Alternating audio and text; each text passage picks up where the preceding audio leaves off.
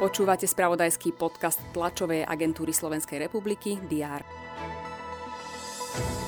Mimoriadná schôdza parlamentu k cenám potravín sa nekonala. K odvolávaniu ministra Budaja sa zasa neskončila. Ukrajina i Moldavsko získali štatút kandidátskej krajiny do EÚ. Juraj Kucka je už belasý, so Slovanom sa dohodol na dva roky. Aj toto vám agentúra TASR priniesla v priebehu včerajška, čo vám prinesie v spravodajstve dnes, avizuje DR. Od 9. hodiny bude pokračovať rokovanie Národnej rady. Poslanci sa majú vrátiť k odvolávaniu ministra životného prostredia Jána Budaja.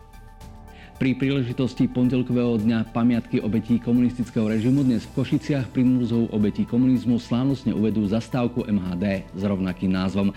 V Bratislave si pamätný deň pripomenú aj zástupcovia Ústavu pamäti národa. Vo Vranove na Topľov sa zídu zástupcovia samozpráv na Zemplíne a Šariši. Spoločne chcú na protestnom zhromaždení poukázať na existenčnú situáciu, v akej sa mestá a obce nachádzajú.